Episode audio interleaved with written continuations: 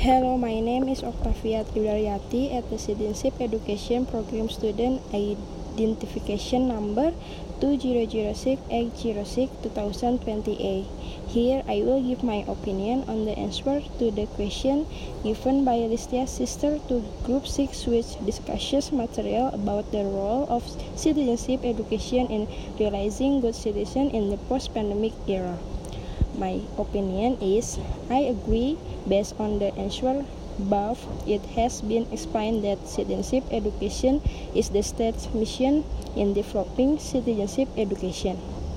In line with that, during this pandemic the continuity of citizenship education continues, meaning that nothing has changed from the mission and goals of the country. Only different learning methods apart from social activities, which are one of the citizenship education programs that are not plagued by pandemic condition. This program continues and produces the same output, so that in general the presence or absence of a pandemic does not have a major effect on civic activities. That is the opinion I can convey about the answer given by Group 6 to Listia's sister question. Thank you.